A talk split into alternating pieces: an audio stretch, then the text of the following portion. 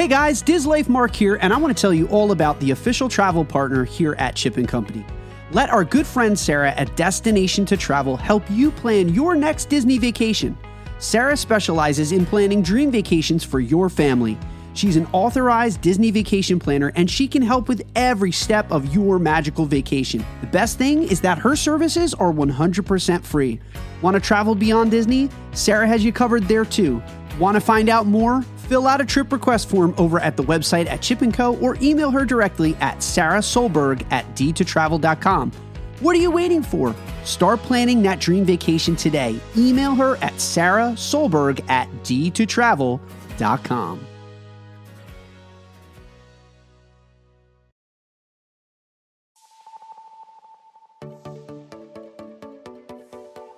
Please stand clear of the doors. Por favor, manténganse alejado de las puertas. Welcome, foolish mortals. Greetings, program. Amigos down there. It is me up here. Howdy, folks. Please keep your hands, arms, and legs inside the train and remain seated at all times. Nice work, pal. Well, we have one of those new talking machines. Now that is something. We know what our goals are. We know what we hope to accomplish. And believe me, it's the most exciting and challenging assignment we've ever tackled.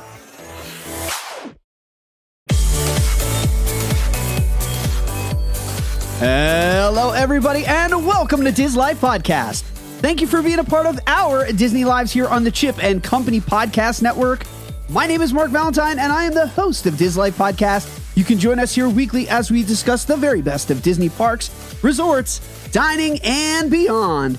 And don't forget to smash that subscribe button to access more incredible audio content from the Chip and Company Podcast Network. And head over to chipandco.com for the latest and the most uplifting headlines from across Disney parks from around the world. Want to support the show? Buy us a cup of coffee on our new Patreon portal, Buymeacoffee.com/DisLifePodcast. This donation helps keep the show going strong as we create special content for our supporters, including behind-the-scenes content and much, much more. Let's welcome to the show once again, the Blue Jedi, fresh off of his trip on the Halcyon Star Cruiser, Greg, the Disney fanatic. Greg, dude, are you okay? Hoi hoi, Mark Valentine.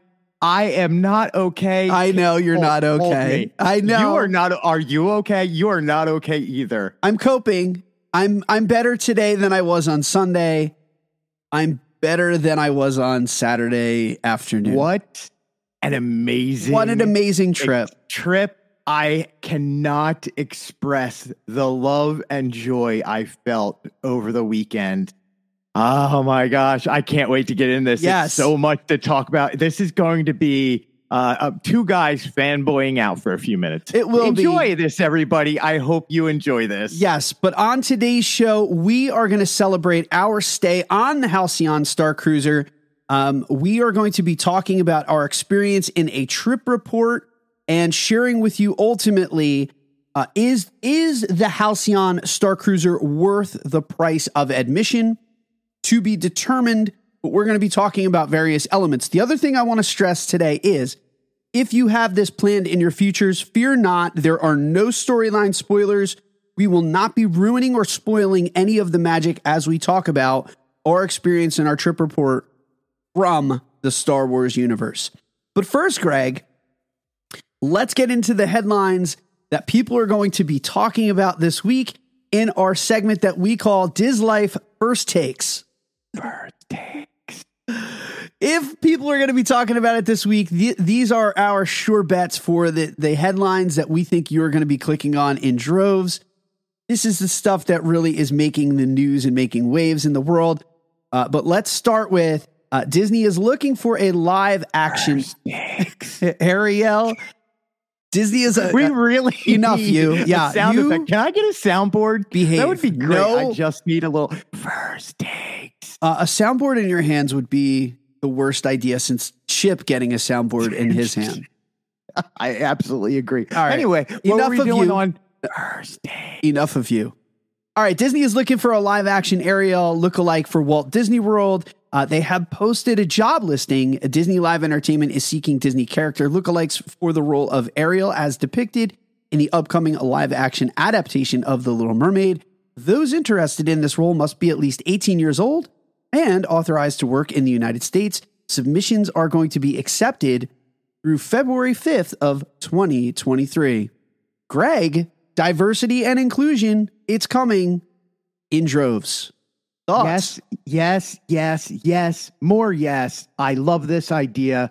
I love that we are getting a new Little Mermaid. Jodie Benson will always be that first princess for me, but I don't mind if they're going to do a good remake of this or reboot and they're going to tell the story and you're going to have, I don't care if it's a Black, Latino, it does not matter who's going to be the Little Mermaid because it's going to be amazing because Disney is doing it. And then we can see her in the parks, and little girls who can, who are going to see that are going to grow up and go, "That's my princess," and I love it, and I'm here for it. So I love this; it's great. But here's why it's not a big deal to me. I mean, again, I reside in New York City area, and so colorblind casting has been a part of Broadway now for quite a while. I love it; it happens quite frequently here. Great to see that Disneyland is catching up with this, and hopefully they expand this a little bit further. Great. Claps. Let's keep going with it. All right. Number two, on the other end of the spectrum, it appears, Greg, that Zip-a-Dee-Doo-Dah song has been removed from the Magic Kingdom entrance loop. The song Zip-a-Dee-Doo-Dah was from Disney's 1946 live action animated movie Song of the South, and it has been removed from the Magic Kingdom entrance music loop. The song Zip-a-Dee-Doo-Dah was composed by Ali Rubel with lyrics by Ray Gilbert for Disney. Again, from Song of the South, it was sung by James Baskett. It won the Film Academy Award for Best Original Song and was the second Disney song to win that award after When You Wish Upon a Star by Pinocchio, which was from 1940. Splash Mountain, Greg, as you know, closed for good at Walt Disney World on Sunday, making way for a retheme to Tiana's Bayou Adventure. See, I already know that people are talking about this one because the posts online, people are losing their minds in the comments, dude. Zip-a-dee-doo-dah, zip-a-dee-day. Get the heck out of the park because you're racist as heck. People don't deal well with change, man. They do not deal well with change. No, and I'm sorry. Like, listen, it's such a fun song to sing. I don't think that it's the association it has with the past. It's got an listen, it's got to go. It's got an association with the past that Disney wants to distance itself from, and that's it. It's from the 40s, and I understand people are like, you know, why can't they just pluck the song from the content? The song itself isn't racist. The song isn't racist, but listen, man, they don't want to highlight Song of the South anymore. There is a lot of stuff in Song of the South that you and I talked about off air that is just, it's racist. And the film, just racist. And Disney does not want to highlight that intellectual property anymore. And you see a lot of people who are wondering if you're going to see any version of what is in Splash Mountain right now show up in the new Tiana's Bayou Adventure, or the song may show up somewhere. No, probably Disney not. Is going to let this go, and they're going to act like this never happened and move on. They're going to move on. You'll never see any of this stuff again. They're going to move on from it. I mean, and I understand there's people, look, no one more so than me. I'm a history teacher. I understand the importance of the past, but you don't have to put those racist and racial elements on display to have an understanding that the past was kind of messed up. But like, Mark, you just don't. Our heritage. What about our heritage? But you don't have to put it in a place of prominence or in a child's theme park in order to say like, well, we need to understand. No, that's not the place to have that discourse.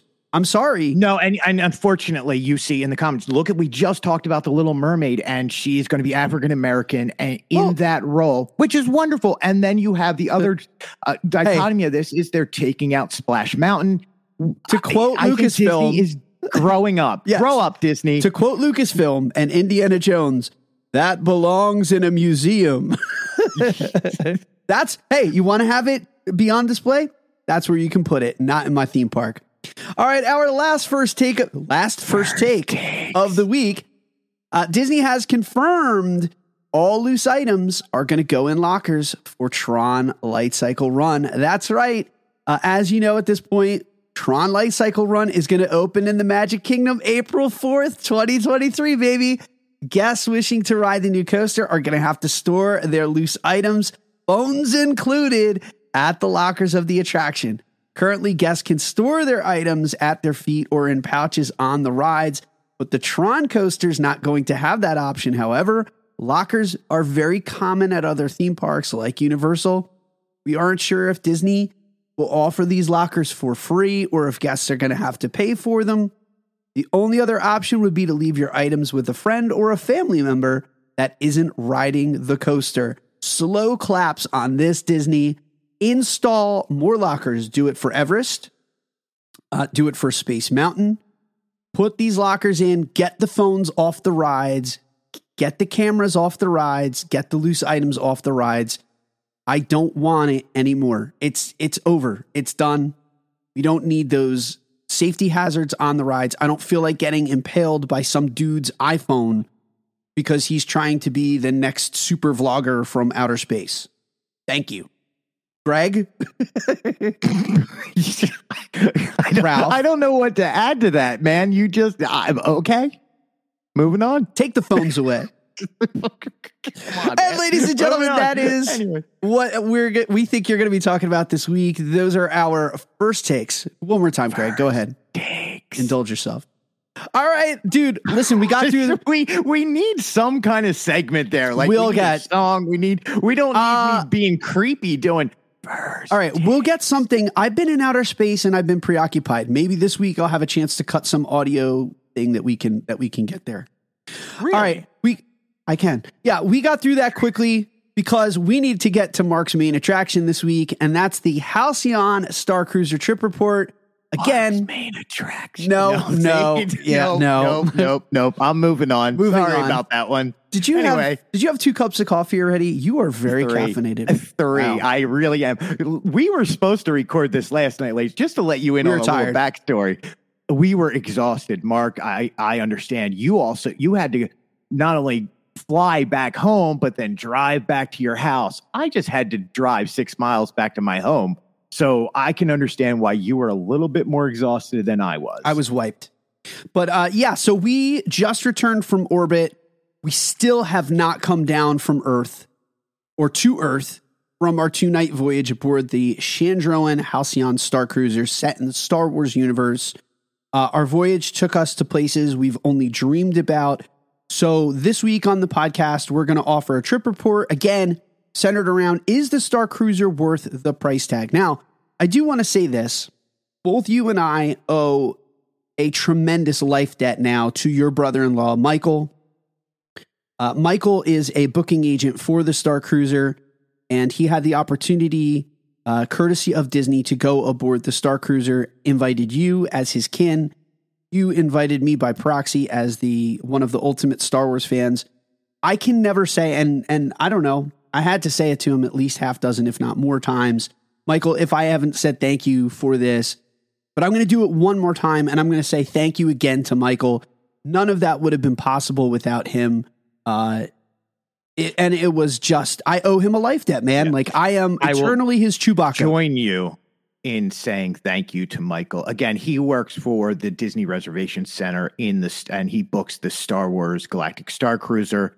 He got the trip because they want them to experience what it is to be able to explain to other people how the whole trip happened. So I want to say thank you very much to Michael. Also, I want to say thank you to my son, Colin, which we'll talk about in a few minutes. Mm-hmm. And I want to thank you, Mark, for you and I. I don't think I could have done this with a better person who I knew was going to interact, who was going to have the time of their life, who enjoys Star Wars as much as we do. So thank you to you, too. And to that end, so to transition, what a perfect way to transition, because we sat around the dining table and we asked this question. So Michael got this trip. Disney comped him because they want their booking agents to be able to adequately explain and describe in detail what is the Star Cruiser experience. So I want to start with that because we even talked about this. We pontificated on that very concept. What is the Star Cruiser experience, and why are so many people quick to judge the hotel based on its price tag, or why are so many people like misunderstanding what this actually is, Greg? So let's talk about what it is not, and why it is so magnificent. Yeah, let's go with let's what start with it that. Is. And it's almost easier to figure out what it is not. It's not. It is not a family Yoda. What not is?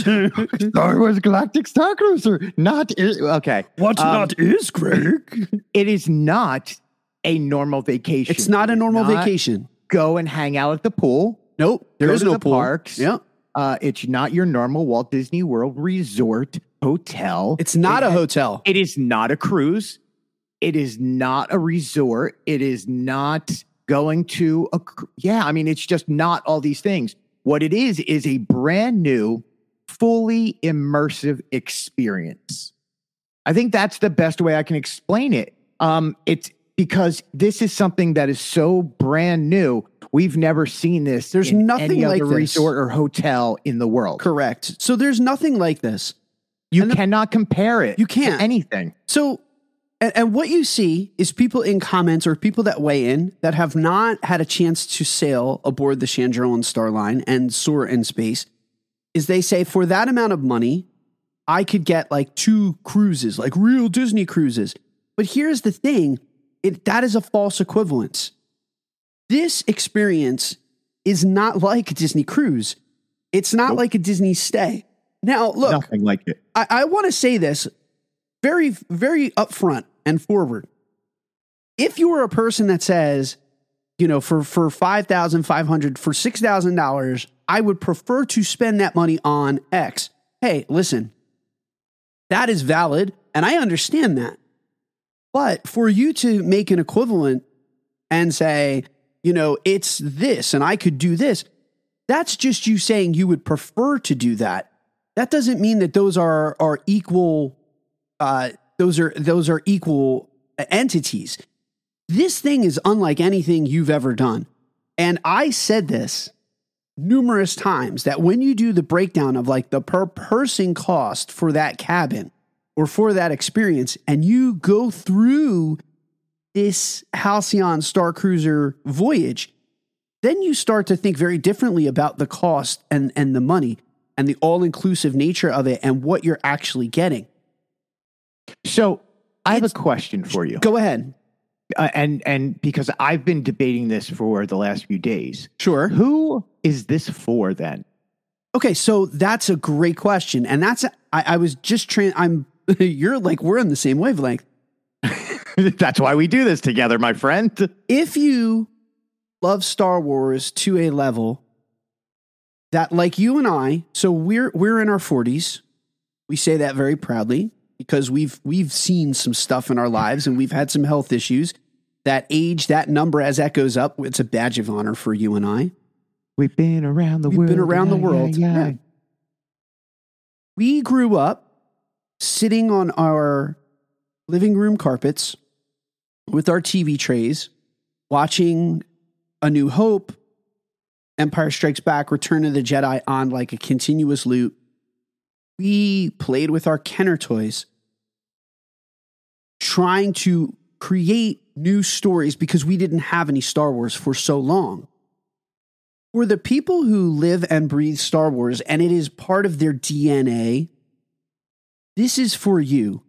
For those who once imagined themselves as part of the universe and, you know, before there were like Legos to do that and toys that really enabled you to like become a Jedi, like kids get so many cool manipulatives now that you and I never had.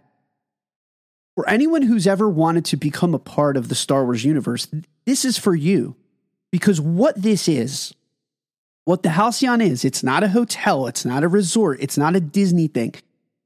It is you getting a chance for 48 hours to become a part of a movie, And there is like, and I'm not overselling that.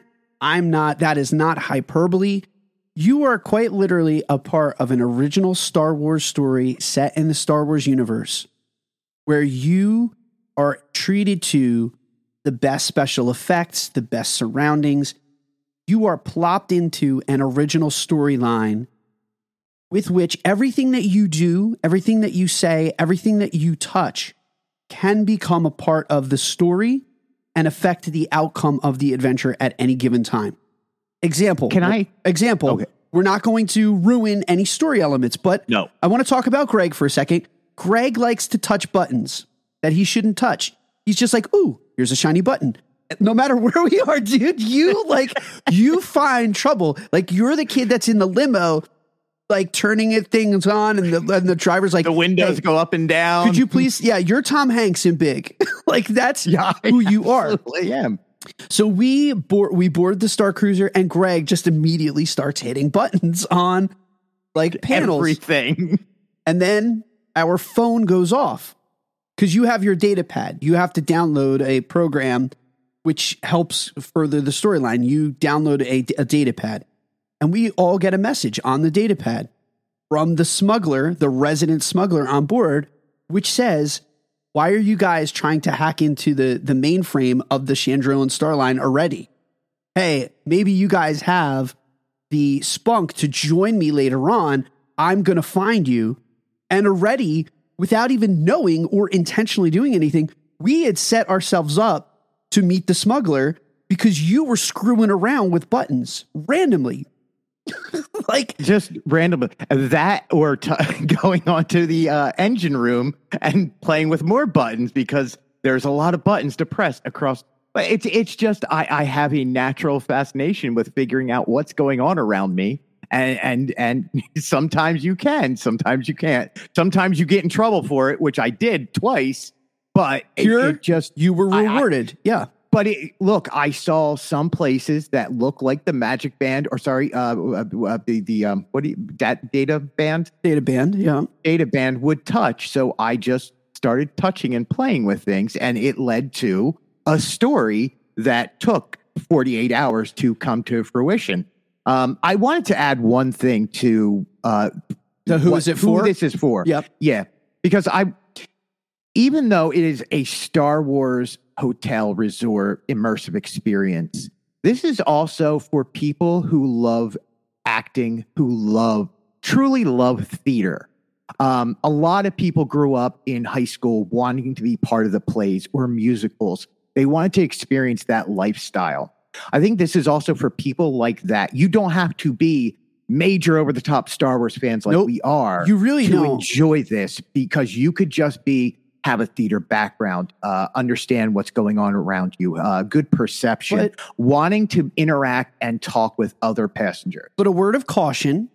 So I don't want people to think it's like, oh no, but wait, I'm a wallflower. Like I'm really shy. Oh man, this is really like, this is going to take me out of it. I don't want to act. I don't want to. Okay. For the actors and for the people who love theatrical stuff, you're going to flourish here. But I want to talk about two people that were our bunkmates and our shipmates. First, your brother-in-law, Michael, who of his own admission said, I am introverted. And in a direct quote from Michael, I'm introverted. I'm not usually into this kind of stuff. And oh my goodness, I could not help but feel just so at home. And the actors pulled all of this out of me.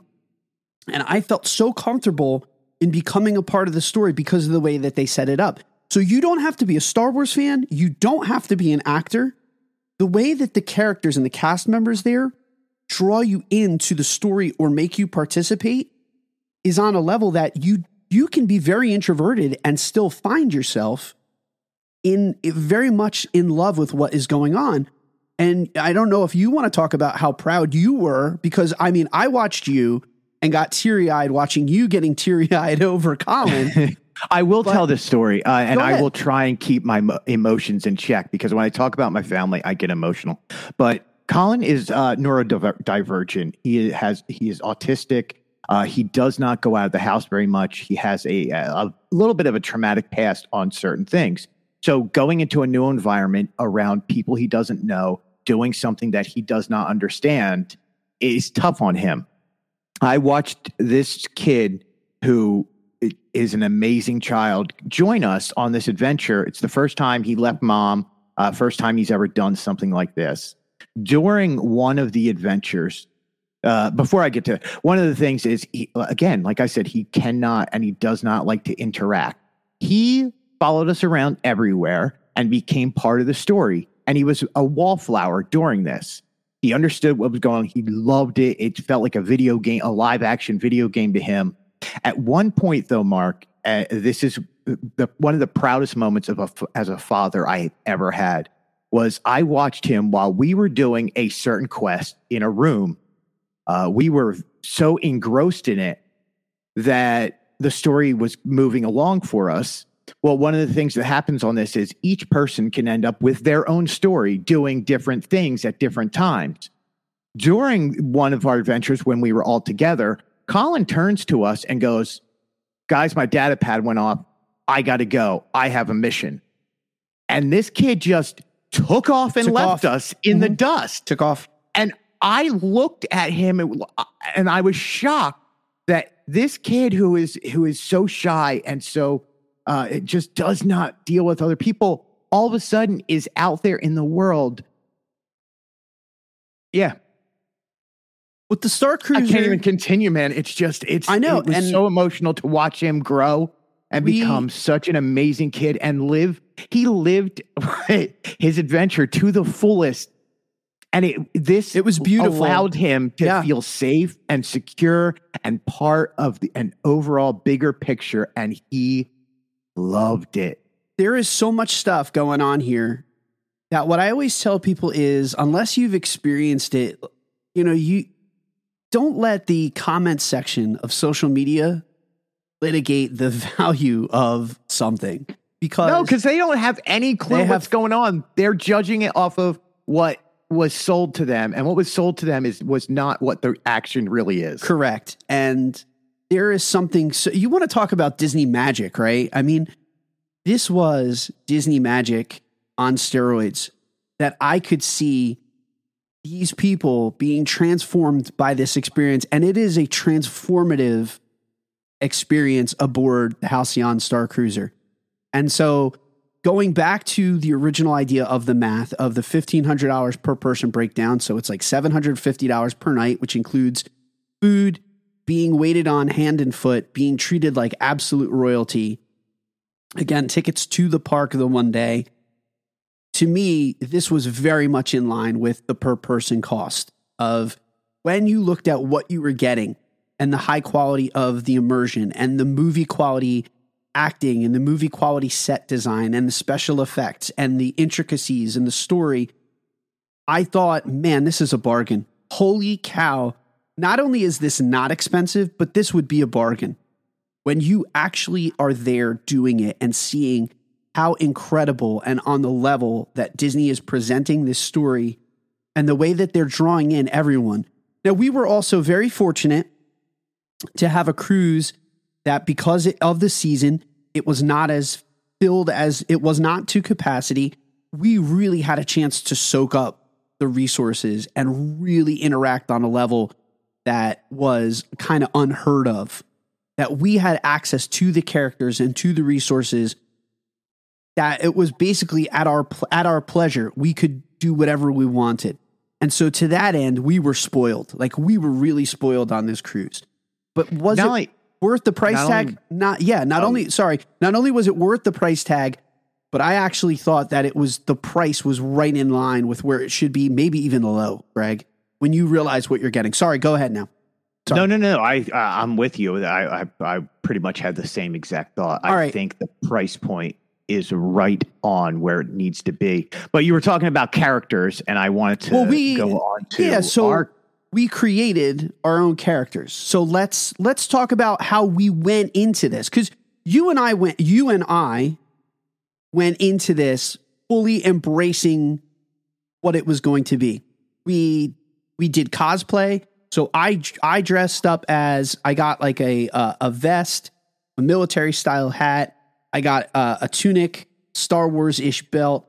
I went in almost looking like a character that could be on Batuu, like one of the cast members, but obviously with my own color scheme. So I wanted to look like I fit in the Star Wars universe. I wanted to become part of it. I played on my name. Instead of Mark, I was Mero. I took the C out and I added the O. And then instead of Valentine, I was Vale. So I developed the backstory. I was from Corellia. I was a street urchin who was running around, living day to day, not really connected to the Force. Kind of, just a kid that lived day by day, living paycheck by paycheck. And then I met you in a bar, and the two of us woke up the next day incarcerated, having gotten drunk and into shenanigans. And then you and I were together ever since. Your son Colin was a part of the crew.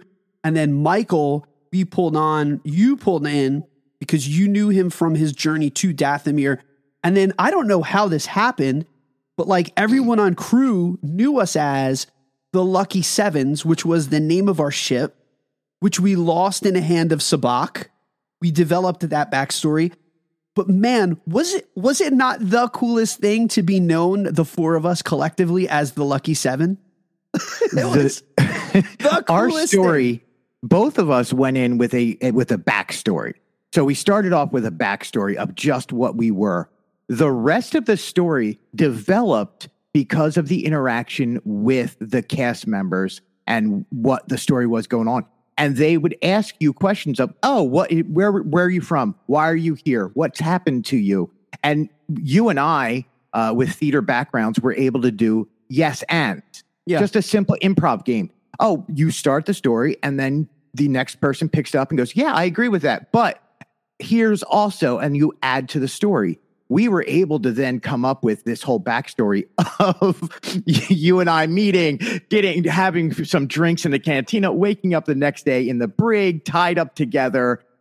We had lost our ship in a gambling. You had lost it in a Sabacc tournament. But the ship was called the Lucky Sevens, but there was only four of us. And so everybody would play off that. And then the characters and the people around there remembered that the rest of the trip. So we became the Lucky Sevens as a group. And you would bring in new members to the group once in a while you were doing certain missions. But our own story developed to become this very massive story by just you and I playing yes and. And the cast would help us develop that throughout the course. So you only came in with like the who you were and what planet you were from. But what the cast was so great at was through the interactions with you and throughout the 2 days was getting you to develop a better story, so that we only came in with the where we were from and maybe a 2-sentence introduction of who we were. And then we left with a whole fleshed out story. We had won a new ship. It felt like our characters had come full arc, just like the characters aboard the ship who followed their set story pattern. And this was just really fun.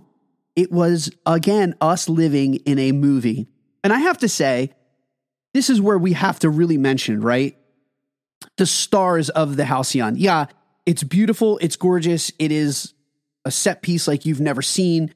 The buttons, the interactives, it looks and feels and plays just like Star Wars. But we have to mention, it is nothing without the cast. Captain Keevan, Lieutenant Croy, Sammy, Sajakir. There's many Saja, but we wound up talking to Sajakir more. They're like the Force-sensitive, Jedi-esque. Think Chirrut Ennui. I'm one with the Force and the Force with me. That's what the Sajas are like. Wraith Cole, the smuggler. Lenka Mock, the cruise director. SK, the droid. Kwani, Sandro. They are unbelievable, and they are the lifeblood of the adventure. Their acting is amazing. There were some touching moments just as much as there was comedy. There were moments of pride and where they got you to tear up because you would watch a scene unfold between two people that you were like, holy crap. Whoa, stop. This is emotional. But the cast is what made it so amazing. And again, cutting back, I hate to do this. I hate going back to price tag. But how much are you going to pay to go and see a really great Broadway show? All right. $200, $300, just the show. You take that and you multiply that by 4, and you're, you know, usually at like to go see a good Broadway show and sit in really good seats and just be passive in the participation of said show, you're probably at like $1,500 already. Here, we were living and breathing with these amazing thespians for, you know, 48 hours.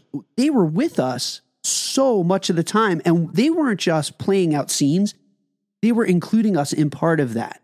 And again, right. And when you talk about Broadway, Broadway singers are not going to sit there and sing directly to you and put your name into the scene. Gaia. How did I forget Gaia in that cast of characters?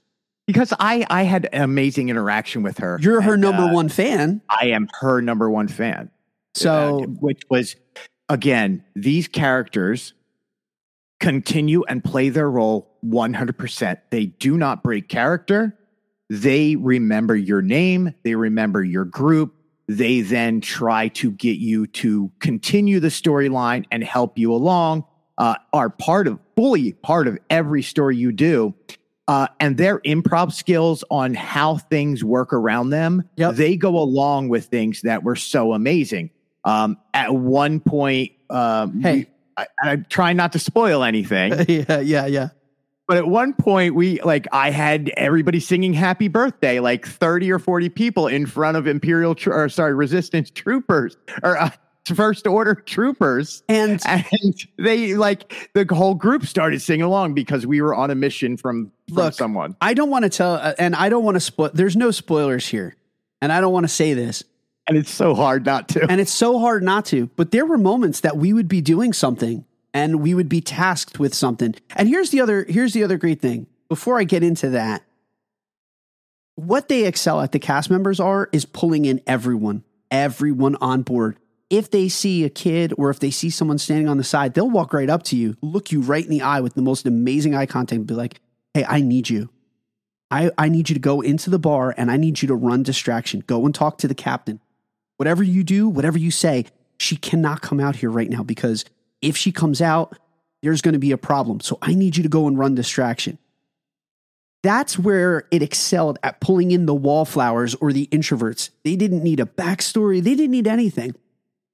These cast members, what an amazing job they did at including everyone in the story and giving them a role and a purpose. And then through that, those people then started to develop a comfort and a familiarity with how things work. And then just like Colin did, then they start to run with it and they have the confidence to say, hey, wait, I am a part of this.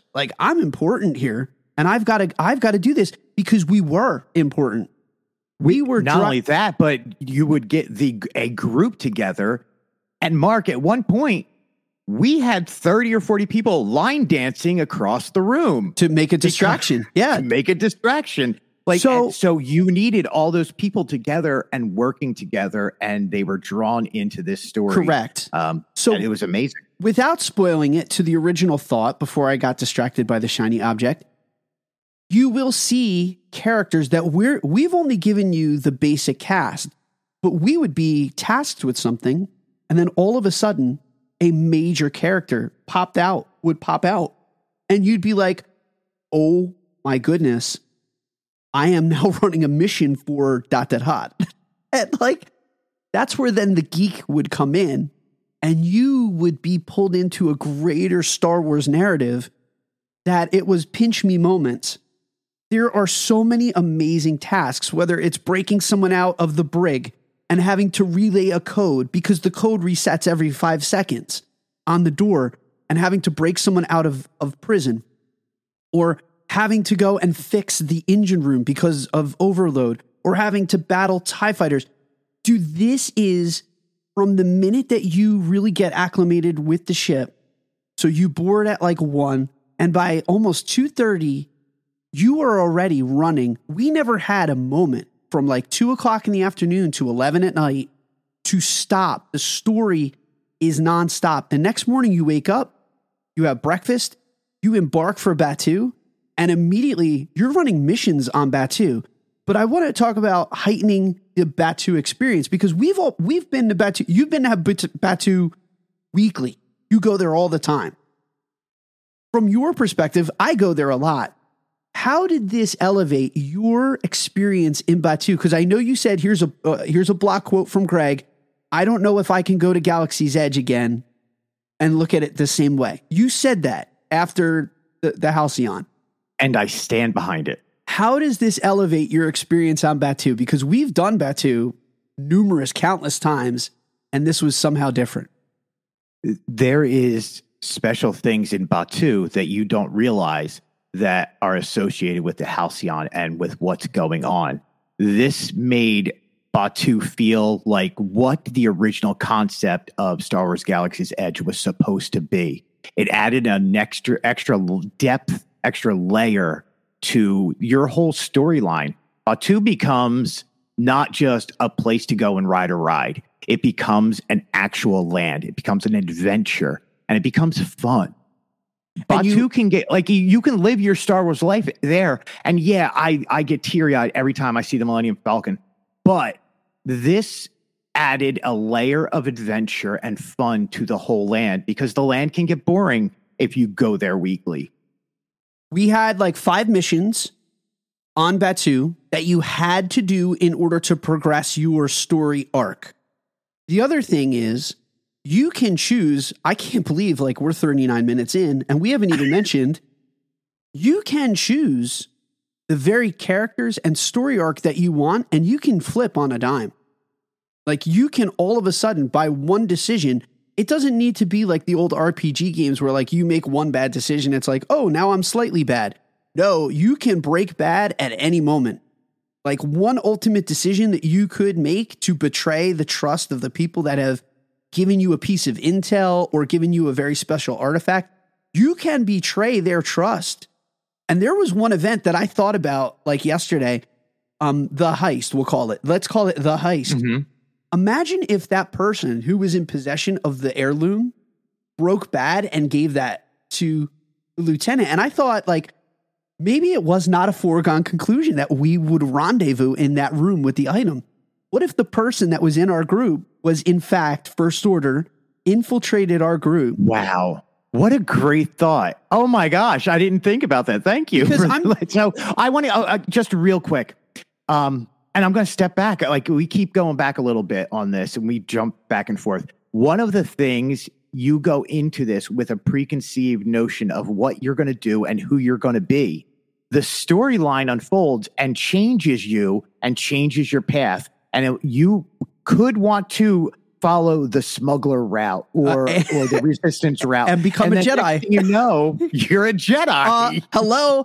Welcome to my life. I went in thinking I was only going to be hanging out with Wraith, who is the smuggler. While I did run missions with Wraith, so I reached the final table of Sabacc. It was one of my goals. Like, right? I set out.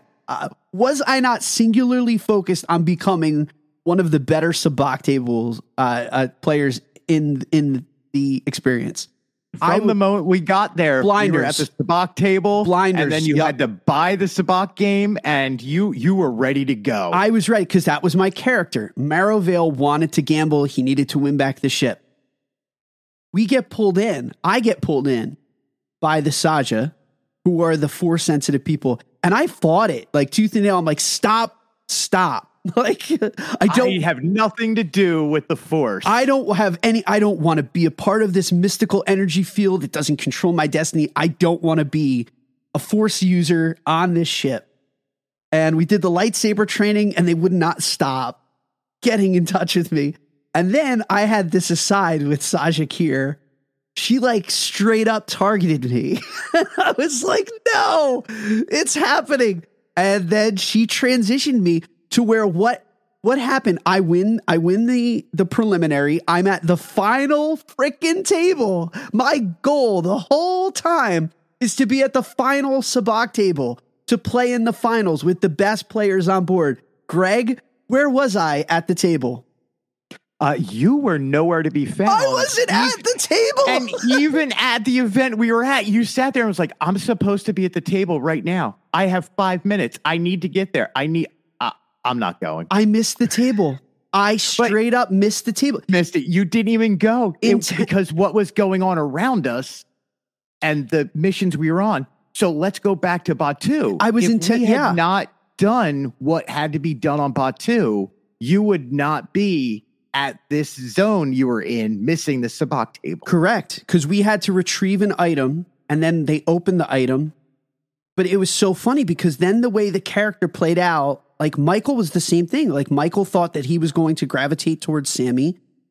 He didn't. He wound up gravitating towards the Saja as well. He got the ultimate moment. We're not going to share what it was, but he got that ultimate moment where the crew of the Lucky Sevens, we all collectively became four guys. Like, and this is where our story came together, and this was completely generated by the people aboard the Star Cruiser. We were four men pulled together by the force that, yes, our pasts were all checkered and we were all here, but the force had willed the four of us to come together because we all had force sensitivities unknowingly, and we were becoming a part of something much bigger in the universe, drawing in more people. The reason that we weren't seven in number was because we were drawing people in, and that we were bound to have seven by the force. Dude, I'm telling you, and they purposefully make you conflicted to say, should I go and play Sabacc or should I choose something different?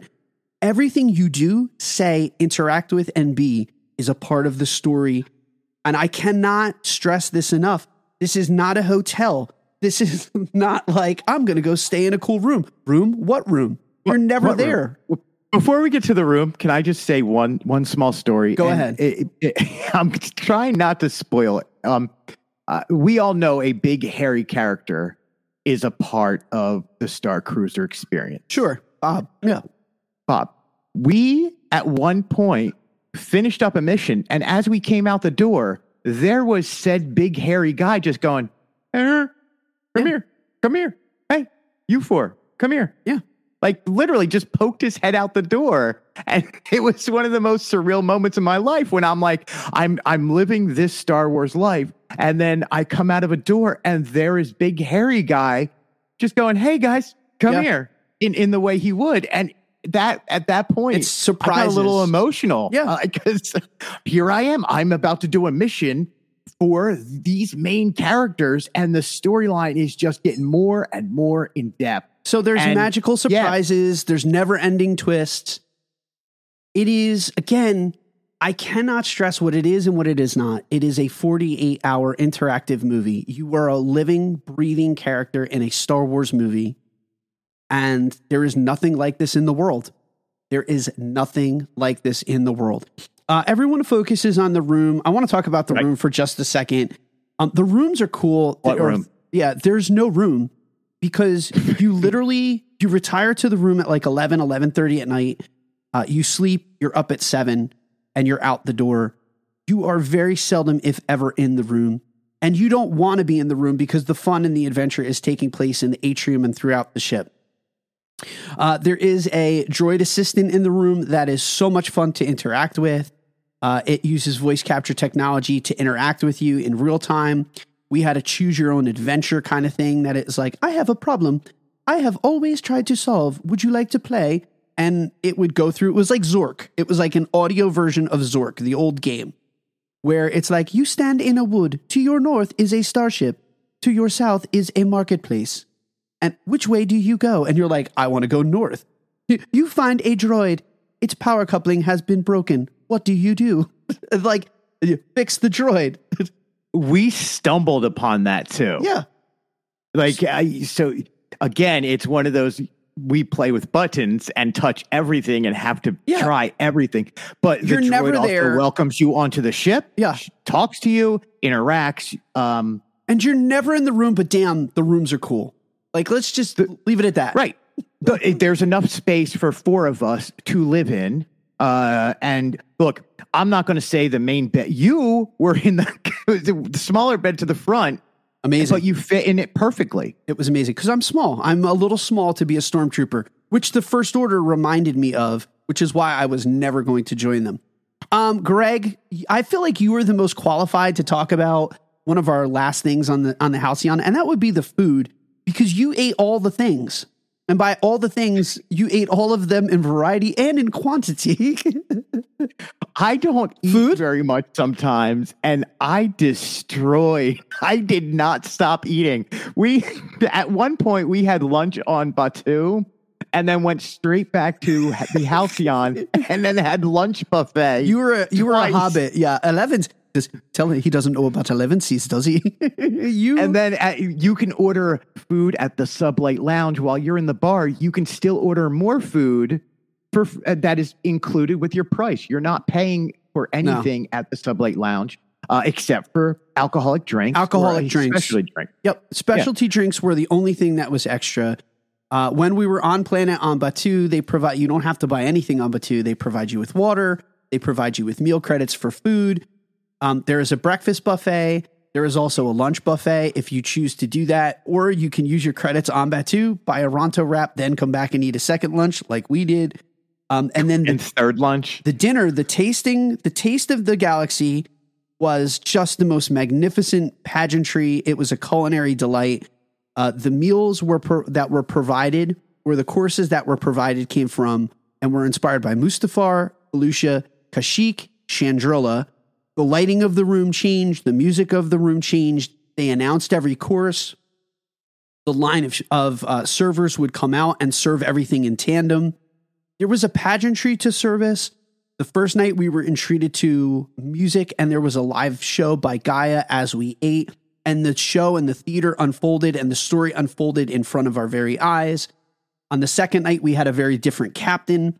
We were joined by someone very different in the dining room. The story, even meals, are a part of the action, and it's nonstop. Never mind you, the chefs, hats off to the chefs, compliments to the chefs. The creativity that they use to design the courses and this cuisine, it's unheralded, man. The food looked so good and so unique, you didn't want to eat it, and then you would and go, wow, is that just not the most creative presentation I have and you wanted ever it all. Seen. You just wanted to try every single piece that they were putting out because they all looked so delectable. And the blue shrimp, I want to go on record and say the iconic blue shrimp that have surfaced online are delicious. And they are like shrimp. It's shrimp. It's shrimp that is just dyed blue. Gave me flashes of Beetlejuice. And I can't say enough amazing things about the white glove service that you get. Our second night, our server knew us. Our drink order was waiting at the table before we even sat. We sat down to the table, set exactly like we would want it from our first night, that our server remembered, had everything there. Even the other accoutrements that we would have ordered, like side of lemon, or everything was there waiting for us. And he was like, sir, everything has been prepared without strawberry for you tonight. You don't need to worry. He remembered the allergies. He remembered the extras. The personalization of everything, from the character interactions to the dining, to them remembering your very specific preferences on ship, was done to a level of intuition. They knew who we were inside and out by the time that we left, that this thing was humming to where we never had to ask for extra of whatever. It was provided to us before we even asked. And again, the level of service that you got, and to come back again begrudgingly to the price tag of the experience. Never will you have spent money so well to have Disney cater to your every single whim. This is on a whole new level. It is not just a hotel stay. It is not just, hey, I'm staying here and there's a Star Wars thing going on. You cannot imagine the way that Disney anticipates and exceeds your demands and needs in a way that you are pampered in every way for 48 hours. And it is just remarkable. Thank you again. If you are a staff member and you're listening to this, thank you. Because we were emotional leaving, right? We came down hard off of this. Yeah. The cast members who work there, from the front desk, from check-in to the front desk, to our wait staff, to the characters, to the people cleaning up, Every single one of them deserves credit for living on this mission that you're doing, for helping you, for making you feel wanted and comfortable. They went above and beyond, and I've never seen that before in my life to the degree that they do. And it was fabulous. So by the time we got off this, you and I were just a train wreck of emotions. Listen, and that is such a big part of it. The other thing I want to say that also makes it so magical is you have a chance to meet your tribe. Being there with like-minded fans, we met so many incredible people from all over the country and internationally. We connected with Maren and her husband. They're from Vancouver.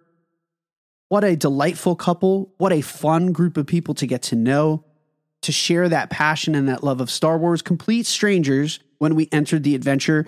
Leaving felt like I had known them for a while. And can I just mention, I don't know if you were going to mention, of how she turned. She did one of those turns that you were talking about of, oh, I wonder what would happen if you steal, if somebody gave that item to the other side. Yep. She came in with I'm going to be XYZ. And then halfway through, she was like, no, I'm really this. Well, she had planned. It was amazing. Yeah, she had planned that turn. She planned it in her story. She told me prior that she was escaping the Empire. So she planned to defect. But Maren was amazing. Patrick, who went by Kurtap or Tap, we had so many interactions with him. But like Mike. He came up. Yeah, Tap came up. We just walked in and... because of a group on Facebook, we had pre-talked to a few people, interacted with them. He came right up and was like, talk to Colin, talk to us, introduced himself. Amazing. What a great person to meet and do this with. Meeting your tribe, being there with like-minded fans, being there with Star Wars fans who just lived and breathed and understood. So they just made you feel so comfortable in suspending your disbelief and being nerdy and accepting that like you weren't on Earth. And that you could play this character without fear of like people are looking at me or judging me. Everyone was locked into the characters, but there was that magical element and that shared experience that again, I'm going to remember for forever. And I think people will remember the Lucky Sevens because again, we were committed to it, but coming down to Earth, there's Disney Depression. And then there's Halcyon Depression, which I'm going to go out on a limb and say is like 100 times worse. You hit a wall when you come back to Earth, and the music is like they ended on a note. Again, no spoilers, but the way that they played out the show, they manipulate you. They manipulate the hell out of you emotionally with music and special effects. I felt like there was going to be credits rolled. I swear to God, I felt like they were. I thought we would look out the window and there would be freaking credits rolling. Like, and I would have been like, okay, yeah, with absolutely. With the fanfare of, I felt like we were going to look out the window and see blue credits rolling.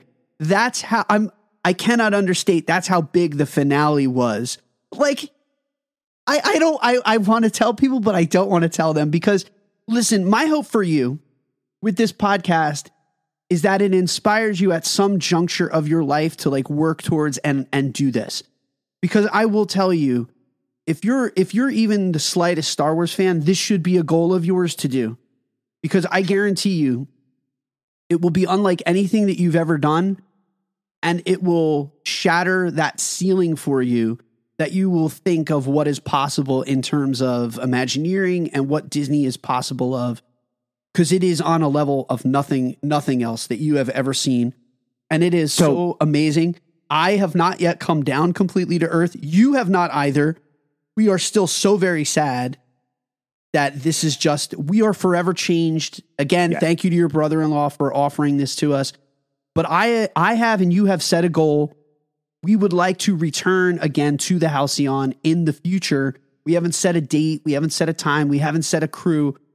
But I don't know if I'm done with this. We didn't finish the story.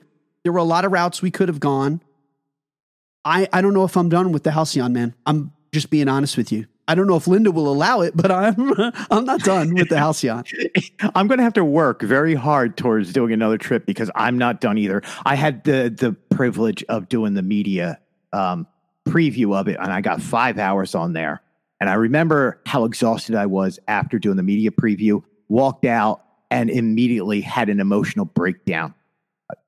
I left this one and had another emotional breakdown. This time, we did not record it. We did not go on social media. We did not report what we were doing. We stayed quiet for the 48 hours we were on there. Well, I wanted to be locked in. I did the media event. I came off and I had tears in my eyes, and I documented that, and I got a lot of grief online for it.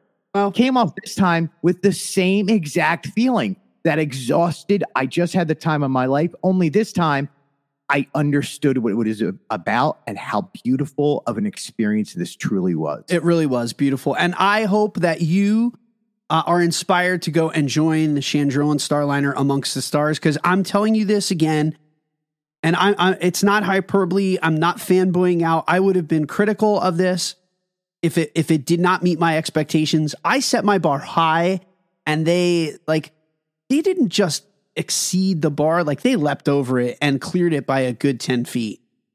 What they did, what I expected going in. Now, mind you, I also didn't want to spoil anything. I knew nothing.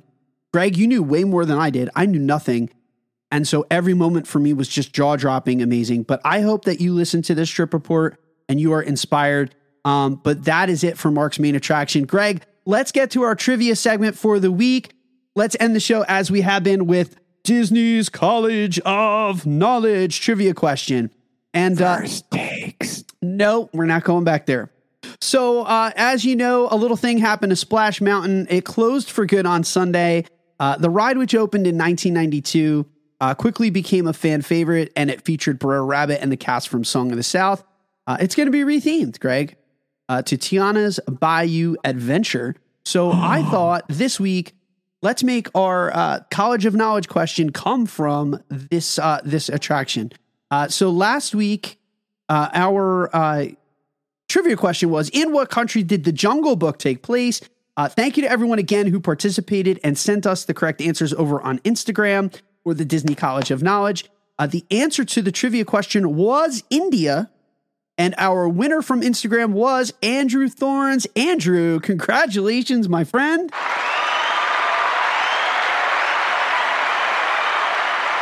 As you know, Andrew is not just a contestant. He's also one of our patrons over on Buy Me a Coffee. You can follow him, and you can follow him on Instagram at Andrew Budd, B-U-D-D. Make sure you give him a follow. Congratulations to Andrew, and a shout out to his son, Colin, who are fans of the podcast, and they listen to us on a weekly basis. We are going to get your address, Andrew, send you over a little care package from all of us here at Dislife Podcast. And thank you for winning the Disney College of Knowledge last week. All right, but this week is all about Splash Mountain, Greg. Tell us a little bit about the voice of Brer Rabbit, because that's our trivia question for the week, is it not? Mark, Splash Mountain closes for good on Sunday, opening in 1992. And I mistakenly did that part, but I was gonna. We should let's jump down to the voice of Brer Rabbit. That's my bad. That's on me. That's me. I accept it. This is my fault. I lost our starship. Oh, no. I'm just going to sit back and let you do this now. I've lost my privileges of asking questions. I had one job on this. You get first takes, and then Mark's Corner. What is it? Mark's Minute. Mark's Main Attraction. Mark and the Funky Bunch, whatever it is. I get one question to ask. And you stole all of it. I made a mistake. Now what do? I now have to sit back. No. And I have regrets now. This is on me. I made a mistake. I jumped on the outline, and I read ahead. So I am going to read this properly, Mark. You're going to give me my moment. This is my moment. I don't get very many moments. Why can't you just jump down halfway through the paragraph? Because then now after we've babbled for a little bit, people forgot we're doing questions. Have you forgot about Splash Mountain, Greg? I have. What's Splash Mountain? Go ahead. All right, start from the beginning. Go ahead. Ladies and gentlemen, please indulge Greg. He's Greg. The voice of Brer Rabbit on the ride is voiced by Jess Harnell. So in today's College of Knowledge, what famous Warner Brothers cartoon character from the 1990s did Jess provide the voice acting for, in addition to her role as Brer Rabbit? See, was that hard? You did that perfectly. Why did we have all that? Why did we have all that tumult to get to that? Because you took my little spot. Why? I did. So let us know. Next week, I'm doing the opening. Yeah, I'm going to steal the opening from you. You're like, hey, everybody, welcome to Dislife. Wait, I'm going to be, hey, everybody, welcome to Dislife Podcast. Thank you for being part of our Disney lives here on the Chip and Company. Okay. We gave you a lot of hints. Warner Brothers cartoon character, 1990s. So Jess, who does the voice from Brer Rabbit, tell us what other acting role or what other character role she did. Famous voice, 1990s, Warner Brothers cartoon. Major, major answer. Yeah. No, you can't. Next week you can. But okay.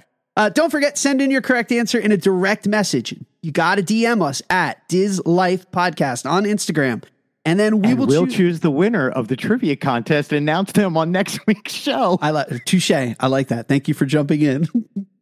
Greg, anything that you just want to say before we bid a fond farewell to the Halcyon and to the listeners here?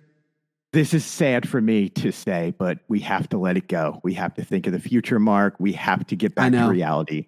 But I do want to say thank you to Michael for letting us join him. Thank you to Colin for being part of our adventure. Mark, as always, you know I love you, and I'm so glad that I got to experience this with you because you and I have this affinity for the Halcyon, for everything Star Wars. And if it wasn't with you, I don't think it would have been the same adventure. So thank you for being part of the Lucky Seven. Thank you, my friend. And that will do it for another episode of Dislife Podcast. As always, we want to thank you for living your best Disney lives with Greg and myself. Don't forget, join us this week for more incredible Disney news and content here on the Chip and Company Podcast Network. And as always, we hope the rest of this week is filled with faith, trust, and pixie dust. May the Force be with you.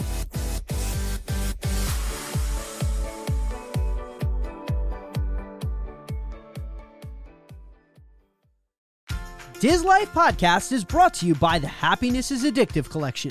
Happiness is Addictive is passionate about spreading laughter and creating smiles worldwide. They love bringing their global community together through optimism, cheer, hopefulness, merriment, and celebrating life's magical moments. They know how important it is to celebrate life's adventures, and their apparel will give you everlasting, one-of-a-kind memories through pixie-dusted family photos, compliments from park guests, and magical moments with cast members. They pride themselves on high-quality, custom-made apparel at competitive prices with world-class service. Let them help you create a lifetime of memories, whether you're Disney-bounding, kicking it poolside, participating in Run Disney marathons, having costumed adventures, or just living your best Disney life. You can find their Happiness is Addictive shop on Etsy. You can also find them on Instagram, Facebook, TikTok, Twitter, and Pinterest. They are proud to be featured in Indy Central Florida, the Thoughtful Gift Club, and now here on Dislife Podcast. Their collection was founded by a 15-year former cast member who knows how to enhance your magical moments for a lifetime of memories with your family. Don't forget to use promo code DISLIFE15 to take an extra 15% off. What are you waiting for? Head over to Etsy and start getting happy today. Follow the link in our show notes and you'll find out for yourself that happiness is addictive.